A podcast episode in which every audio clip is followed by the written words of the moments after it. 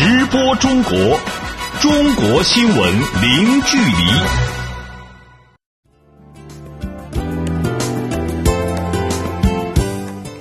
这里是直播中国节目，听众朋友你好，我是张俊。你好，我是杨敏。今天节目的主要内容有：中国国家主席习近平同缅甸总统吴廷觉举行会谈；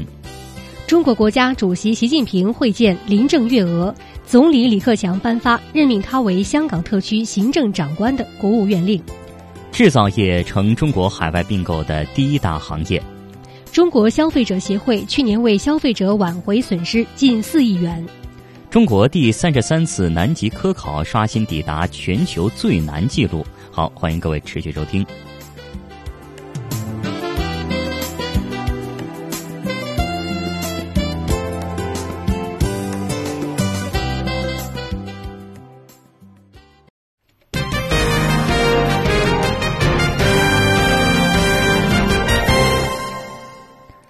中国国家主席习近平十号在人民大会堂同缅甸总统吴廷觉举行会谈，两国元首一致同意坚持风雨同舟、患难与共的优良传统，坚持相互尊重、互利共赢的合作方针，推动中缅关系持续健康稳定发展，给两国人民带来更多福祉。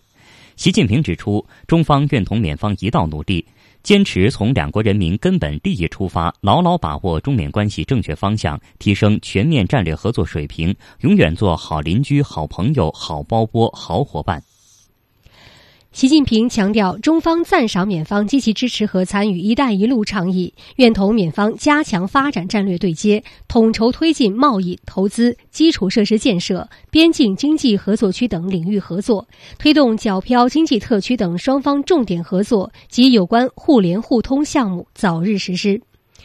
习近平强调，双方要在联合国、东亚合作、澜沧江湄公河合作等多边场合加强协调。中方尊重缅甸走符合自身国情的发展道路，愿继续为缅方推进国内和和平进程发挥建设性作用，与缅方共同维护中缅边境地区安全稳定。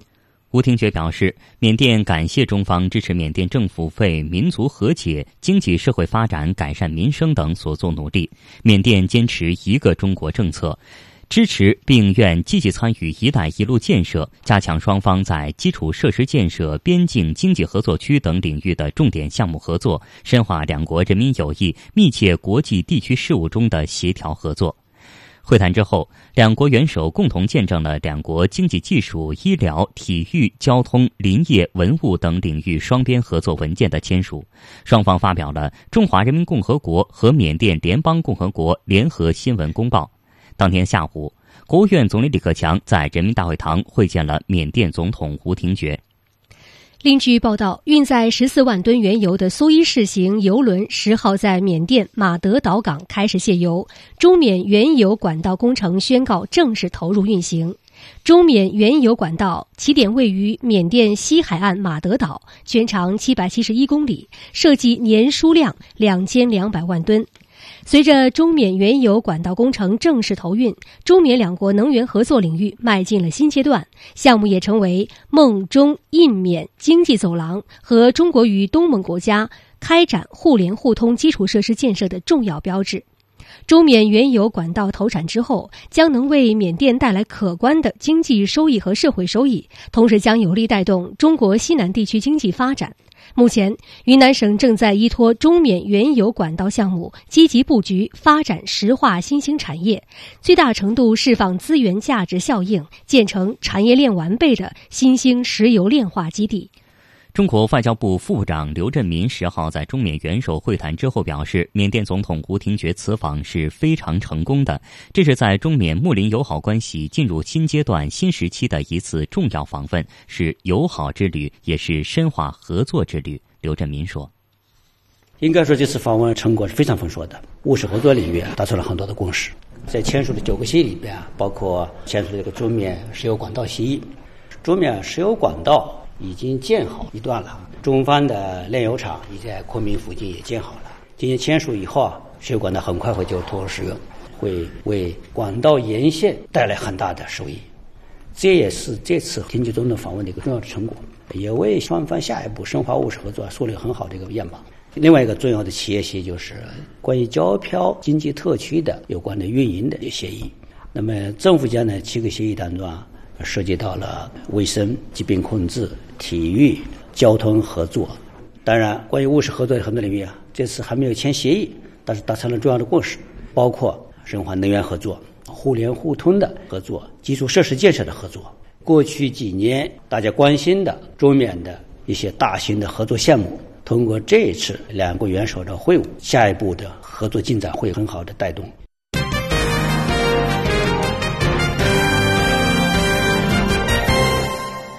十一号，中国国家主席习近平在北京会见了新当选并获中央政府任命的香港特别行政区第五任行政长官林郑月娥。当天，中国国务院总理李克强也在北京会见了林郑月娥，并向她颁发了任命她为香港特别行政区第五任行政长官的国务院令。有关内容，我们来连线记者石冉，请他介绍一下。石冉，你好，先来为我们介绍一下中国国家主席习近平会见林郑月娥的情况。嗯，好的。今天下午三点一刻，中国国家主席习近平在中南海瀛台会见了新任香港特首林郑月娥。那林郑月娥本人是身着一身颇具个人特色的中式旗袍，外搭素色的西装，出席了今天的会见。两人在会见前亲切的握手。在会见当中，习近平首先祝贺林郑月娥当选，并被中央政府任命为香港特区第五任行政长官。习近平高度评价了林郑月娥的从政能力，形容她爱国爱港、立场坚定、勤勉务实、敢于担当、行政经验丰富，具有驾驭复杂局面的能力，在香港社会认可度很高，对于国家和香港有心有力有担当。符合中央对行政长官的一贯标准。习近平表示，林郑月娥能够成功当选，实至名归。习近平说，今年是香港回归祖国二十周年，二十年来，一国两制在香港的实践取得了巨大的成果。同时呢，作为一项开创性的事业，一国两制在香港的实践也需要不断的探索前行。他说，二十年来，香港历经了不少的风风雨雨，特别是近年来。呃，香港长期积累的一些矛盾和问题逐步显露。这个阶段又既有挑战和风险，但同时也充满了机遇和希望。这对于新一任的行政长官来说，责任重大，使命光荣。习近平强调，中央坚持一国两制、港人治港、高度自治的决心坚定不移，不会变也不动摇。呃，中央将全力支持林郑月娥和新一届特区政府依法施政，希望他不负重托，带领特区政府和社会各界，紧紧依靠广大香港同胞，全面准确贯彻落实一国两制方针和基本法。团结包容，戮力同心，锐意进取，为香港的发展进步做出贡献。林郑月娥表示，能够在香港回归祖国二十周年这一历史性的时刻当选，并获得中央政府任命，成为第五任香港的行政长官，是莫大的光荣。他表示，衷心感谢中央对他的信任和支持，也感谢香港各界和广大市民对他的认同。那根据香港特区的基本法，香港特区的行政长官是由在香港，呃，是在香港通过选举产生，再由中央人民政府任命。今天上午，国务院总理李克强在中南海紫光阁向林郑月娥颁发了任命她为香港特区第五任行政长官的国务院第六百七十八号令。那根据这份委任状，林郑月娥将于今年的七月一号就职。林郑月娥也成为香港历史上的首位女特首。主持人，嗯，那么林郑月娥在北京的行程还有其他哪些安排吗？嗯，好的。林郑月娥此次北京之行，除了今天与习近平和李克强的会见之外，据悉还与全国人大常委会委员长张德江举行了会见，并与国务院港澳办主任王光亚举行了工作会议，讨论有关筹备下一任政府的工作事宜。此外呢，据林郑月娥来京前对媒体透露的消息，她此行还会到香港驻京办探望同事，并接受媒体的采访，并与在北京工作和读书的香港人士见面。主持人。嗯，好的，谢谢石冉为我们带来的报道。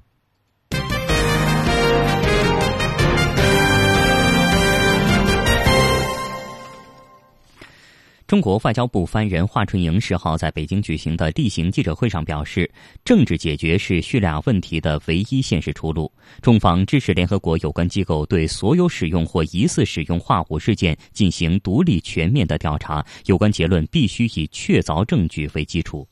在美国对叙利亚空袭之后，美常驻联合国代表黑利九号表示，击败 IS、逐出伊朗在叙利亚影响、罢黜巴沙尔是美国的优先选项。对此，华春莹表示，国际社会应该尊重叙利亚人民选择自己国家的发展道路。中方在国际关系中历来反对使用武力，主张各国的主权和领土完整应该得到维护和尊重。中方始终认为，政治解决是叙利亚问题的唯一现实出路。叙利亚国家的未来应该由叙利亚人民自主决定，国际社会应该尊重叙利亚人民选择自己国家的发展道路。中方愿意同国际社会有关各方一道，共同推动叙利亚问题早日实现政治解决。此外，英国国防大臣法伦九号称，叙利亚政府的主要支持者是俄罗斯，作为代理人，俄应对化武事件中的死难者负责。俄罗斯需要履行承诺，永久消除巴沙尔政权的化武储备，完全参与到联合国的和平进程中。对此，华春莹表示，中方一贯反对任何国家、任何组织、任何个人在任何的情况下出于任何目的使用化学武器，支持联合国对使用化武事件进行调查。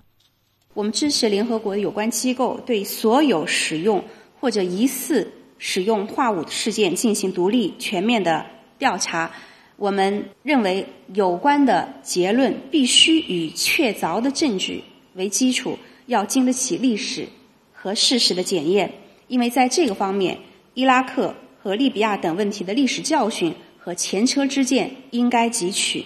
我愿意再次重申，中方在国际关系当中向来反对使用武力。我们认为当务之急是要避免局势进一步的恶化，维护来之不易的叙利亚问题政治解决进程。近来有媒体认为，朝鲜进行第六次核试验的可能性不断加大。同时，美国航母战斗群驶向韩国附近海域，使当前的半岛局势更加的紧张。华春莹对此评论说：“中方一直密切关注半岛局势发展，在当前形势下，有关各方都应该保持克制，不做加剧地区局势紧张的事。”他说：“中方提出解决朝核问题的双轨并行思路和双暂停建议合情合理、客观公正，希望各方认真考虑并作出建设性回应。”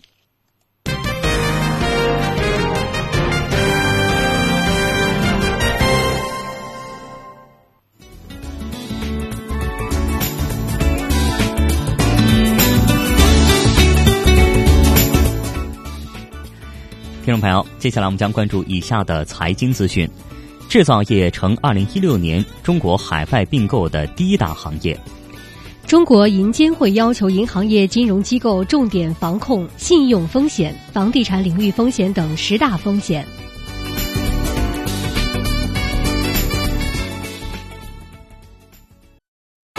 直播中国，中国新闻零距离。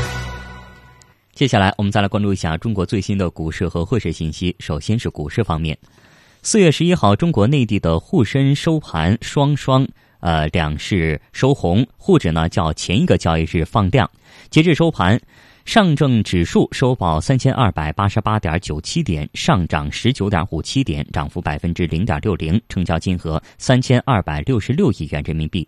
深成指数收报一万零六百五十五点七九点，上涨五十二点五二点，涨幅百分之零点五零，成交金额三千八百三十五亿元人民币。香港恒生指数收报两万四千零八十八点四六点，下跌一百七十三点七二点，跌幅百分之零点七二，成交金额七百六十八点一亿港元。台湾加权股指收报九千八百三十二点四二点，下跌五十点一二点，跌幅百分之零点五一，成交金额九百三十一点六八亿元新台币。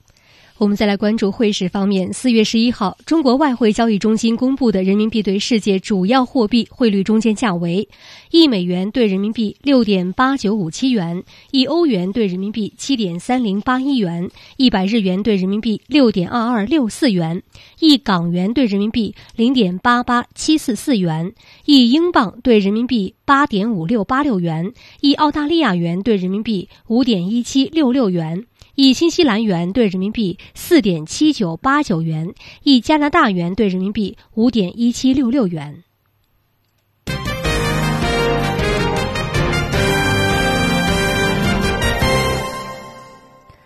十号，中国社会科学院发布的《对外投资与风险蓝皮书》指出，企业制造业成为二零一六年中国企业海外并购的第一大行业。该蓝皮书预计，二零一七年中国对“一带一路”相关国家投资将继续保持快速增长。相关内容，来听记者林维发回的报道。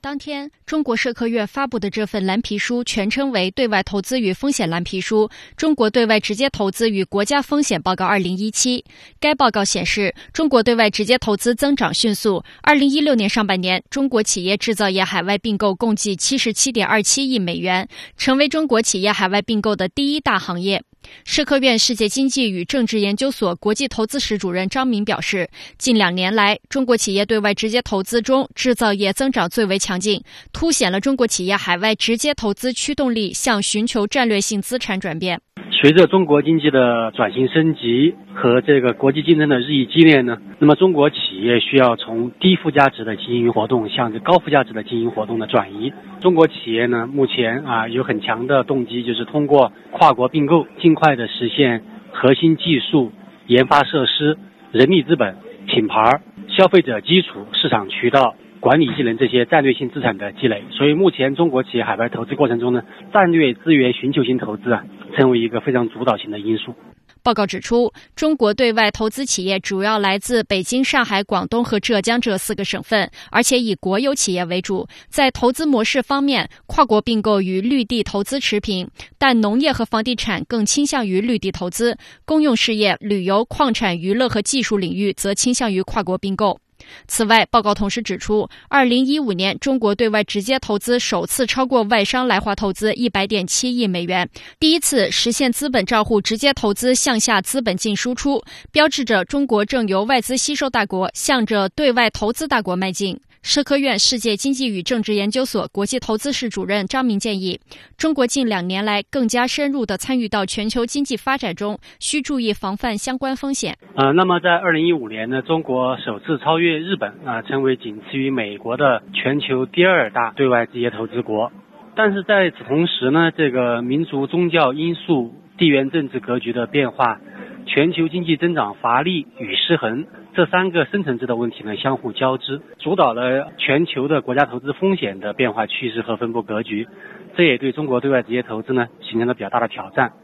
啊，中国企业在走出去的过程中呢，除了关注相应的机会和收益之外呢，也需要更加关注国家风险的评估和防范。此外，报告还指出，二零一五年以来，中国对“一带一路”相关国家直接投资持续增长。在区位分布方面，中国对“一带一路”直接投资主要集中在东南亚、东盟、中东西亚和南亚地区。中东欧地区吸引中国投资的起点较低，但增长迅速。而在产业分布方面，能源、交通运输和信息技术是中国对“一带一路”相关国家直接投资较为重要的产业领域。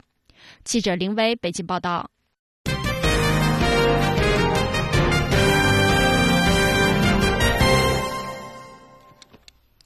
十号，中国银行业监督管理委员会发布指导意见，要求银行业金融机构重点防控信用风险、房地产领域风险等十大风险。银监会要求各家机构要严格自查整改，各级监管部门对违法违规问题要严肃问责。相关内容，来听记者赵阳发回的报道。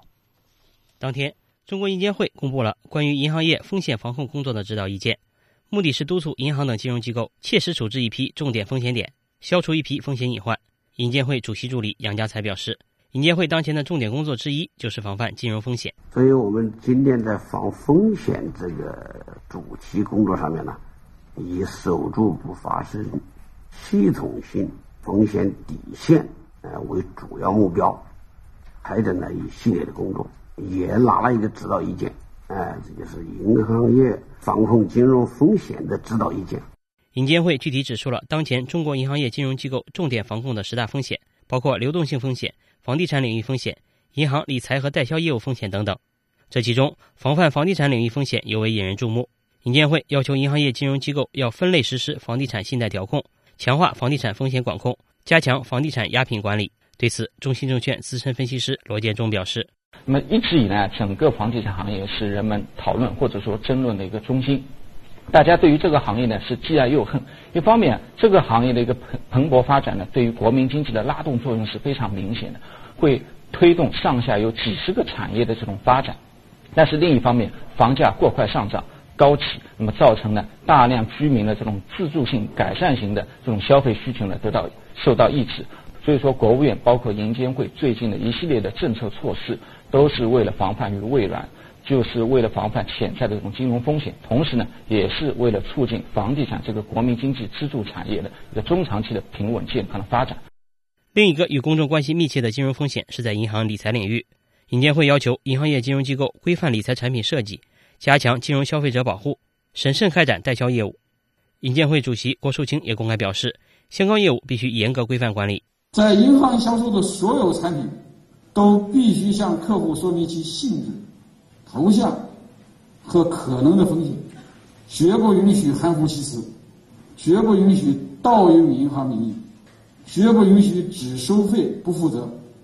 银监会表示。监管部门已经对当前重点风险制定了行动方案，并要求各家机构严格自查整改。各级监管部门对违法违规问题要严肃问责。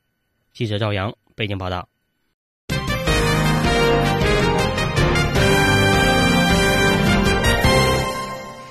近日，中国指数研究院发布了一季度中国房地产市场研究报告。报告指出，中国各地实行的房地产调控政策作用逐渐显现。今年一季度百城均价累计涨幅持续收窄，但三月单月环比涨幅略有扩大。有关内容，我们来连线本台记者杨琼。杨琼，你好。从去年下半年开始，中国政府陆续出台措施对房地产市场进行调控。那这次发布报告显示，一季度中国房地产市场走势如何？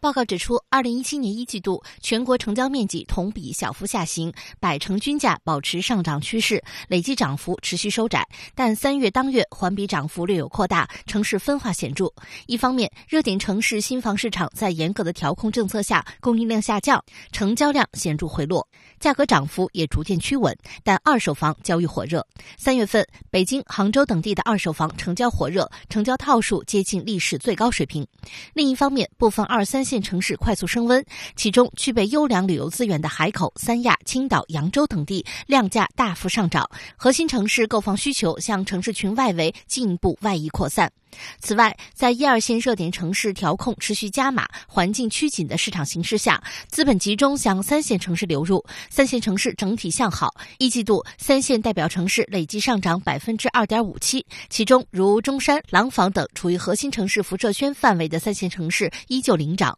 一线城市则受调控影响，涨幅收窄幅度最大。一季度仅累计上涨百分之零点八，二线代表城市累计上涨百分之二点一九，较去年四季度收窄零。点七个百分点。主持人，嗯，这部报告对于接下来中国房地产市场的走势有何预测呢？结合历史调控成效来看，中指院认为市场的价格反映滞后余量九个月到一年左右，而去年的一轮调控是于九月末，因此年初的市场走势并不会改变市场的大格局。预计二季度成交增速将回落，价格将保持平稳的态势，全年将呈现成交回落、价格小幅下跌的特点。另外，房地产信贷政策环境将更为紧张。中指院的报告认为，不排除针对房地产收缩信贷的可能性，同时热点城市房地产政政策也将存在进一步加码的空间。报告还指出，预计今年中国货币政策仍将以稳为主，为经济增长创造稳定的货币环境。相对而言，房地产行业的信贷环境将面临收紧压力。同时，热点城市房地产政策也将进一步存在加码空间。随着央行不断加强金融监管，房地产信贷环境将更为趋紧，对房地产市场量价走势将产生影响。主持人，好的，谢谢杨琼。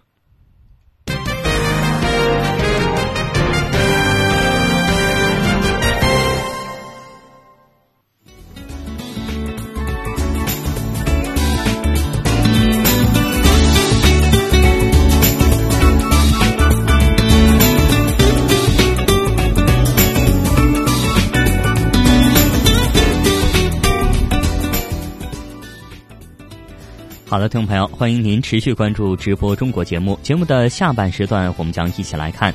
中国消费者协会去年为消费者挽回损失近四亿元。中国第三十三次南极科考刷新抵达全球最难纪录。您现在正在收听到的是直播中国节目。我们希望各位听众朋友们把您感兴趣的话题或者对我们节目的意见或建议，通过 email 的方式告诉我们。我们的 email 是 china 你也可以通过电话与我们取得联系，我们的电话是八六幺零六八八九二零三六八六幺零六八八九二零三六，我们期待您的参与。稍后直播中国继续回来，欢迎您持续锁定收听。稍后见。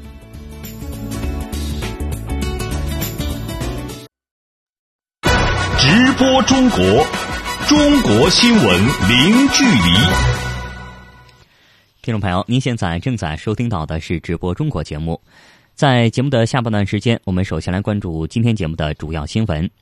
中国国家主席习近平十号在人民大会堂同缅甸总统吴廷觉举行会谈。习近平强调，中方愿同缅方加强发展战略对接，统筹推进贸易、投资、基础设施建设、边境经济合作区等领域合作，推动皎漂经济特区等双方重点合作及有关互联互通项目早日实施。十一号。中国国家主席习近平在北京会见了新当选并获中央政府任命的香港特别行政区第五任行政长官林郑月娥。习近平表示，中央坚持“一国两制”、港人治港、高度自治的决心坚定不移，将全力支持林郑月娥和新一届特区政府依法施政。当天，中国国务院总理李克强也在北京会见了林郑月娥，并向她颁发了任命她为香港特别行政区第五任行政长官的国务院令。中国外交部发言人华春莹十号在北京举行的例行记者会上表示，政治解决是叙利亚问题的唯一现实出路。中方支持联合国有关机构对所有使用或疑似使用化武事件进行独立全面的调查，有关结论必须以确凿证据为基础。十号，中国社会科学院发布的《对外投资与风险蓝皮书》指出，企业制造业成二零一六年中国企业海外并购的第一大行业。该蓝皮书预计，二零一七年中国对“一带一路”相关国家投资将继续保持快速增长。中国消费者协会负责人十号表示，二零一六年全国消协共受理消费者投诉六十五万件，挽回消费者损失近四亿元。中国国家海洋局极地研究所所属科考船“雪龙号”完成第三十三次南极科学考察任务，十号抵达上海长江口水域。这次科考，“雪龙号”刷新了全球科学考察船在南极海域到达的最难纪录，同时开辟了中国极地科学的海陆空立体化协同考察新纪元。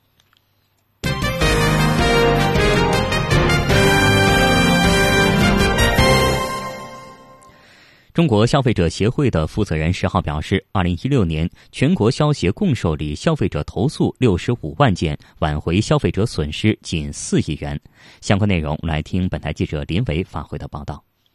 化解消费纠纷、解决消费过程中的矛盾冲突，是保护消费者权益的一项基础工作。据中国消费者协会会长张平表示，全国各消费者协会组织共受理投诉六十五万件，其中大多数纠纷得到了解决。去年，全国消协组织共受理消费者投诉六十五万件，解决了是五十三万件，投诉解决率是百分之八十一，为消费者挽回的经济损失是三点九个亿。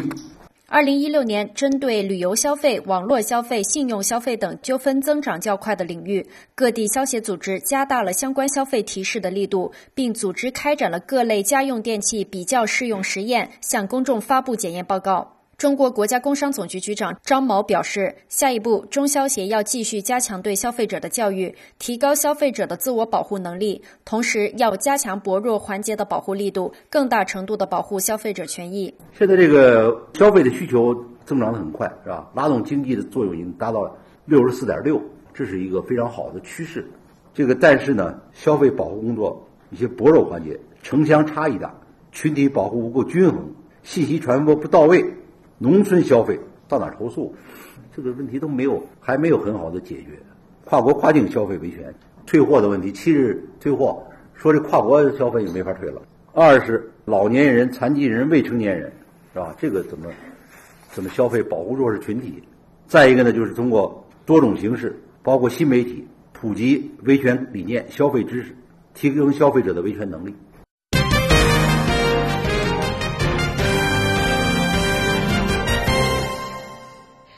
中国全国总工会近日表示，为了促进今年去产能职工安置，全总将在今年二季度开展系列活动，努力做好职工的思想引导、转岗安置、就业培训等工作。据了解，二零一六年中国去产能职工安置总体安置了七十二点六万人。今年去产能不仅涉及钢铁、煤炭，还包括煤电行业，职工安置工作更加繁重。全总新闻发言人王晓峰介绍说，今年二季度，全国总工会将举办系列活动，促进去产能过程中的职工安置工作。今年第二季度啊，全国总工会将先后举办京津冀盟。工会跨区域促进就业创业系列活动、困难职工解困脱困工作现场推进会、东北等老工业基地就业援助等活动，继续高度关注和深入调研钢铁、煤炭等行业，化解过剩产能、企业兼并重组和处置僵尸企业中职工权益问题，努力。做好职工的思想引导、转岗安置、就业培训等工作。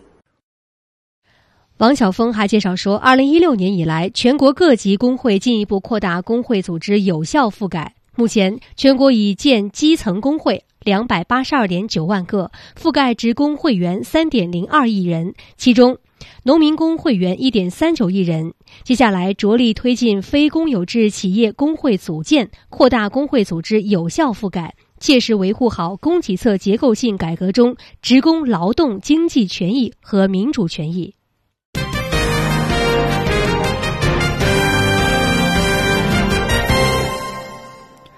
中国国家海洋局极地研究所所属科考船“雪龙号”完成了第三十三次南极科学考察任务，十号上午抵达了上海长江口水域。这次科考呢，“雪龙号”行驶到了南纬七十八度四十一分的罗斯海水域，刷新了全球。科学考察船在南极海域到达的最难记录，同时也开辟了中国极地科学的海陆空立体化协同考察新纪元。相关内容，来连线本台记者肖中仁来了解一下。中仁你好，首先来给我们介绍一下第三十三次南极科考开展了哪些重点的考察项目呢？有哪些成果和亮点？好的，此次雪龙号赴南极执行科考和运输补给任务，共历时一百六十一天，总航程约三点五万海里，共执行了九大类七十二项考察任务。在考察期间，雪龙号在中国的南极长城站、中山站、昆仑站和泰山站执行了任务，在南大洋的普里兹湾、罗斯海和南极半岛附近的海域进行了海洋综合考察，并顺利完成了南岩岛的新站选址考察任务。此外呢，在今年二月一号，雪龙号科考船还行驶到了南纬。七十八度四十一分的罗斯海水域，这也是雪龙号在南半球到达的最高纬度，也刷新了全球科学考察船在南极海域达到的最难记录。另据透露，科考队利用了箱式采集器和重力柱状取样器、生物垂直拖网等设备进行了考察观测，这也是人类首次对这片最南纬度的海域开展综合科学调查。此外呢，本次南极考察活动还实现了空中和海上科考同步进行。中国首架极地固定翼飞机。雪鹰六零一高空飞越了南极内陆之巅，在海拔超过四千米的昆仑站尝试了业务化的降落，这在国际南极航空史上也是具有里程碑意义的事件。同时，这次考察还配有十架无人机执行各项作业任务，可以说这次的科考成果非常丰硕。主持人。嗯，那随着全球气候变暖和经济全球化进程快速的发展，目前呢，世界各国对极地重要性的认识达到了前所未有的高度。未来中国极地工作重点有哪些？将如何保障计划的顺利实施呢？再来给我们介绍一下。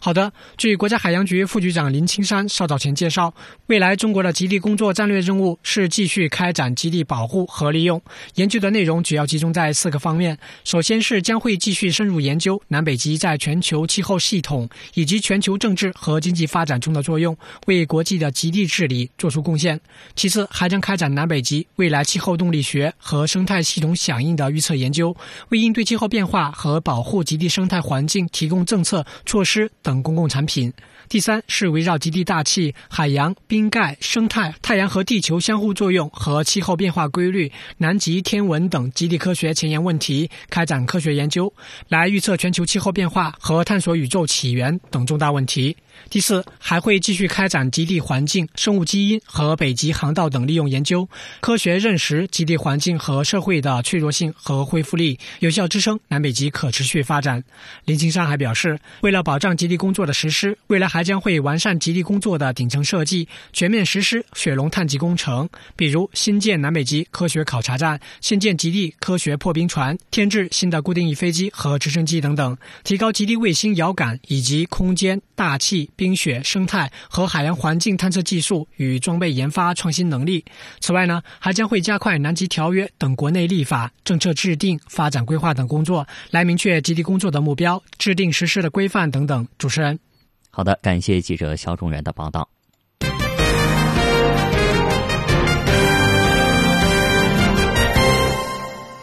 代表目前人类围棋最高水平的中国棋手柯洁九段和围棋人工智能程序 AlphaGo 将于今年五月在浙江乌镇展开对决。去年三月，韩国棋手李世石以一比四不敌 AlphaGo，掀开人机大战序幕。今年一月。优化过的阿尔法 Go 二代化身大师在网络中挑战人类高手，结果又是大获全胜。那这次人机大战结果如何，更是引起全世界的关注。下面马上连线记者柳青。柳青你好，五月的这次和阿尔法 Go 的对决，柯洁是怎么说的？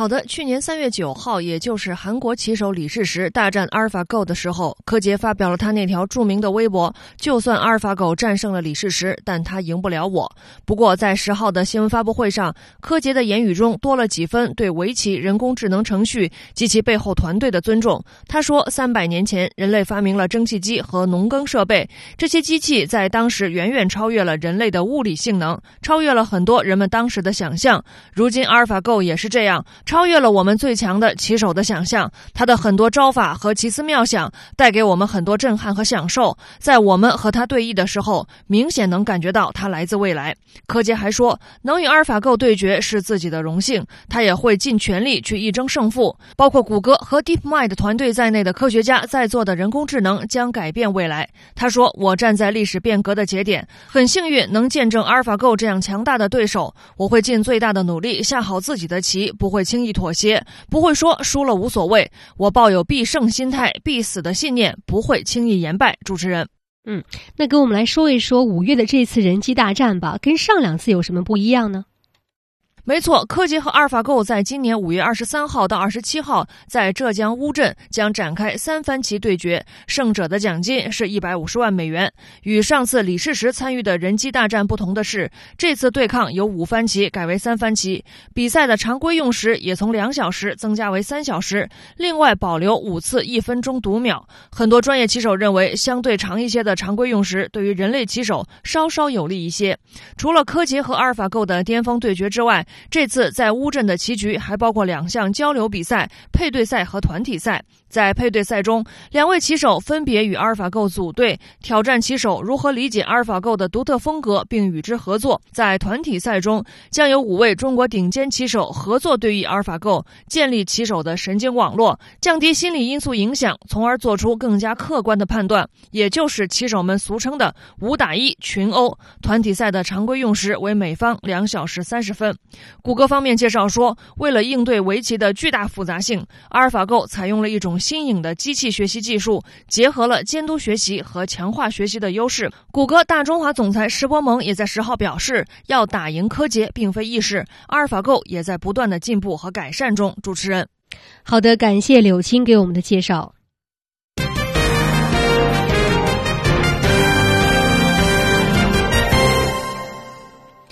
我们都知道毒品的危害非常的巨大，所以呢，各地政府对毒品都是严查严打的。在最近几天，香港警方连续侦破了两起毒品大案，价值达到七千万港元。那我们相关内容呢，来听驻香港记者丁一鸣发回的报道。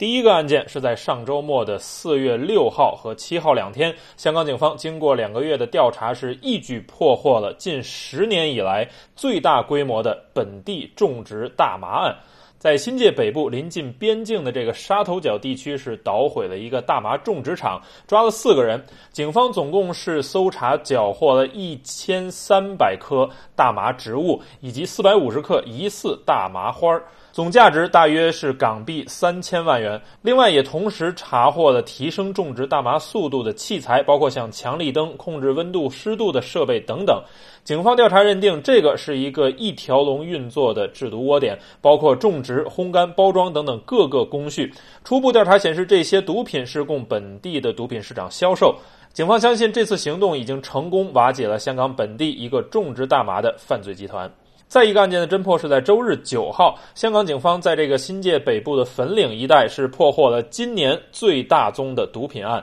警方事先是接到线报，派人在粉岭一个露天停车场埋伏，等两个毒贩前来取货的时候出击，当场缴获五十七公斤、价值港币四千三百万元的可卡因。被抓的这两个毒贩，其中有一个人有黑社会背景，警方相信他们所属的犯罪集团趁着复活节长假即将到来之前，从南美洲进口大量的毒品供应香港本地市场。这两个毒贩属于所谓的拆家，类似于零售商的角色。警方还在调查是否有其他同案犯或者集团成员在逃，同时也宣誓要在复活节长假期间加强打击青少年吸毒以及跨境贩毒罪案。好的，感谢丁一鸣。呃，我们再来看下一条消息。马来西亚国会呢最近通过了一项法案，要求所有酒店业者都必须缴纳旅游税。而根据当地的媒体分析，羊毛出在羊身上，这笔旅游税将会由游客来承担。那么，这会造成中国游客的马来西亚游价格上涨吗？有关此事，马上来连线驻东南亚记者孙慕宁。孙慕宁，你好，先来给我们介绍一下这个旅游税法案的具体内容。该法案通过后，马来西亚旅游部将通过所有酒店、旅馆等提供住宿的业者向国内外游客征收旅游税。游客若没有缴税，可能会被禁止离境。此法令一旦生效，所有为游客提供住宿的业者必须在三十天内向税务部门注册，违者可能被处以不超过人民币四点五万元的罚款，或监禁一年，或两者兼施。据了解，没有评级的酒店民宿将被征收每人每天约合人民币四块三毛钱的旅游税，而两星、三星、四星和五星级酒店将分别收取约合人民币七点五元、十五元、二十二块五和三十元的旅游税。同时，法案还赋予旅游部长减免某些国家游客或入住某些酒店游客旅游税的权利。主持人，那么会对马来西亚旅游的游客产生多大的影响呢？当地分析认为，马来西亚酒店业肯定不会承担这部分增加的成本。因此，尽管政府将向酒店业收税，但是最后为旅游税买单的肯定是入住酒店的客人。不过，目前还不知道旅游部会从何时开始征收旅游税。对于中国游客来说，恐怕影响不会太大，因为中国游客喜欢选择小长假期间来马来西亚进行四天三晚的旅行，因此可能出现的旅游税费在一百元上下，还在可以承受的范围内。这可能并不会影响国人赴马来西亚旅游的热情。根据马来西亚方面的数据。今年三月十六日至八月三十一日期间，中国赴马来西亚航班的预订量同比去年增长超过百分之八十一。预计四月至八月间，中国赴马来西亚旅游游客将达到每月三十万人，中国游客数量有望创历史新高。不过，欧美游客往往选择在马来西亚进行几个星期甚至一个月以上的长期旅行，旅游税很可能成为一笔不小的开销。主持人，好的，感谢孙慕宁给我们的报道。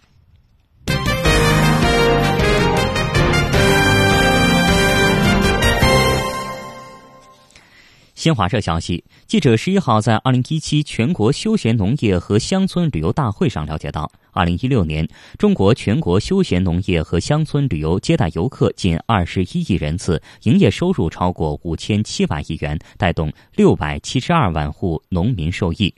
中国农业部部长韩长赋在会上说，城乡一体化进程的加快将推动农村基础设施和公共服务更加完善，使乡村的好山好水好风光更有魅力。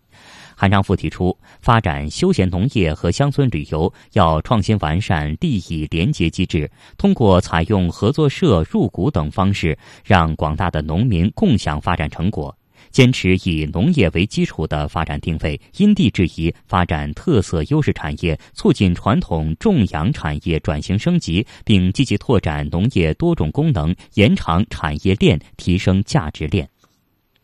记者十号从澳门特区政府旅游局获悉，澳门、香港与相邻内地省份的旅游部门于十号在印度尼西亚举办了一城多站旅游推广活动，吸引更多优优质旅客访澳或做连线旅游。此次在印尼首都雅加达举行的一城多站旅游推广活动，由澳门、香港、广东、广西和福建等地旅游部门官员以及来自旅行社、客运、酒店及主题乐园的业界代表共四十余人参加。他们分别进行了旅游及产品推介，让印尼旅游业界了解澳。港、粤、桂、闽的旅游特色及最新情况，尤其是一城多站旅游线路的丰富内容及发展潜力。此次活动之后，澳门、广东、广西和福建的代表还将赴马来西亚举行类似的旅游推广活动。接下来呢，我们再来把目光转向海南。十号，中国著名的旅游城市海南省三亚市政府公布，今年一季度接待过夜游客四百九十五万人次，其中入境游客十五万人次，同比增长过半。俄罗斯、韩国以及中国台湾和香港位列三亚入境旅游市场的前四位，其中俄罗斯游客同比增长率超过百分之七百，美国、马来西亚、新加坡、德国等客源市场也实现了较快增长。二零一七年以来，三亚新开通至俄罗斯海参崴等数条航线。那截止到目前呢，三亚凤凰国际机场正在执行的国际及地区航线达到二十一条，覆盖三亚主要客源市场：俄罗斯、韩国、马来西亚、新加坡、哈萨克斯坦以及中国台湾和香港等地。中国驻越南大使馆日前派工作组走访了越南芒街和友谊口岸，实地了解上述口岸对入出境中国公民收费情况，并提醒中国公民注意相关收费情况。据了解，中国公民通过芒街和友谊口岸入境越南时，如需办理落地签证，需要按规定并根据所申请签证的种类缴纳相应费用。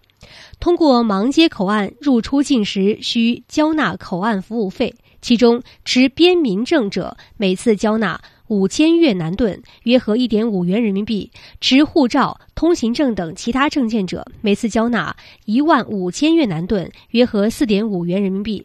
芒街口岸将出具相应的口岸服务费凭证。通过友谊口岸入出境时，无需交纳口岸服务费等其他费用。相关收费标准已在两口岸显著位置用粤中双语公示。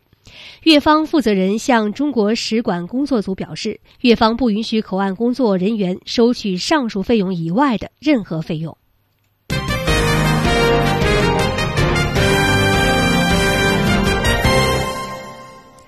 接下来呢，我们再来看海外华人社区发生的新闻。根据美国《星岛日报》报道，美国旧金山圣塔克拉县九号在圣荷西和吉尔雷两地举行一年一度公民入籍日活动，为民众提供免费入籍讲座和法律咨询，并帮助符合条件者填写入籍申请表格。与往年不同的是呢，前来申请入籍者显得格外的踊跃。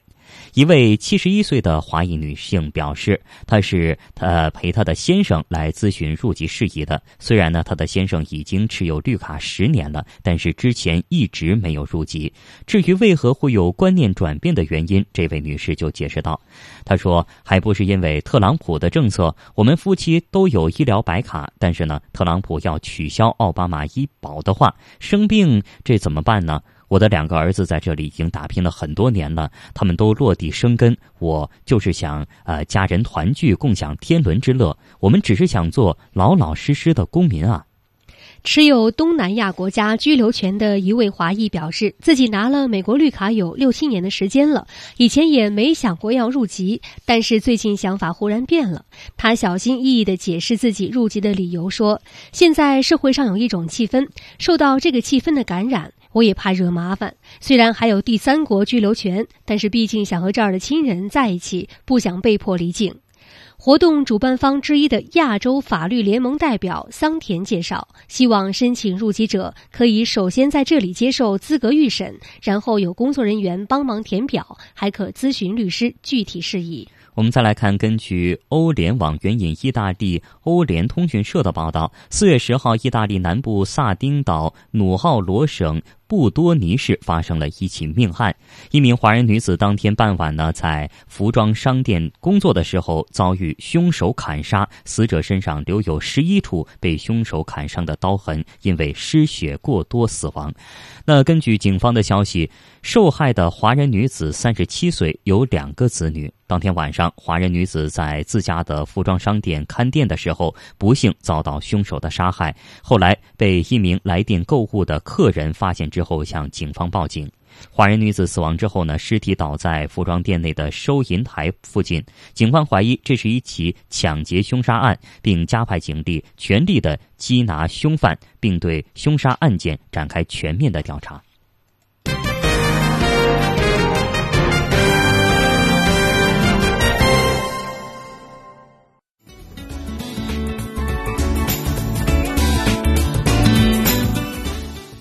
好的，听众朋友，在节目的最后，我们再来一起回顾一下今天节目的主要新闻。中国国家主席习近平同缅甸总统吴廷觉举行会谈。中国国家主席习近平会见林郑月娥，总理李克强颁发任命他为香港特区行政长官的国务院令。制造业成为中国海外并购的第一大行业。中国消费者协会去年为消费者挽回损失近四亿元。中国第三十三次南极科考刷新抵达全球的最难记录。好的，听众朋友，这一时段的直播中国到这儿结束了，感谢收听，再会，再会。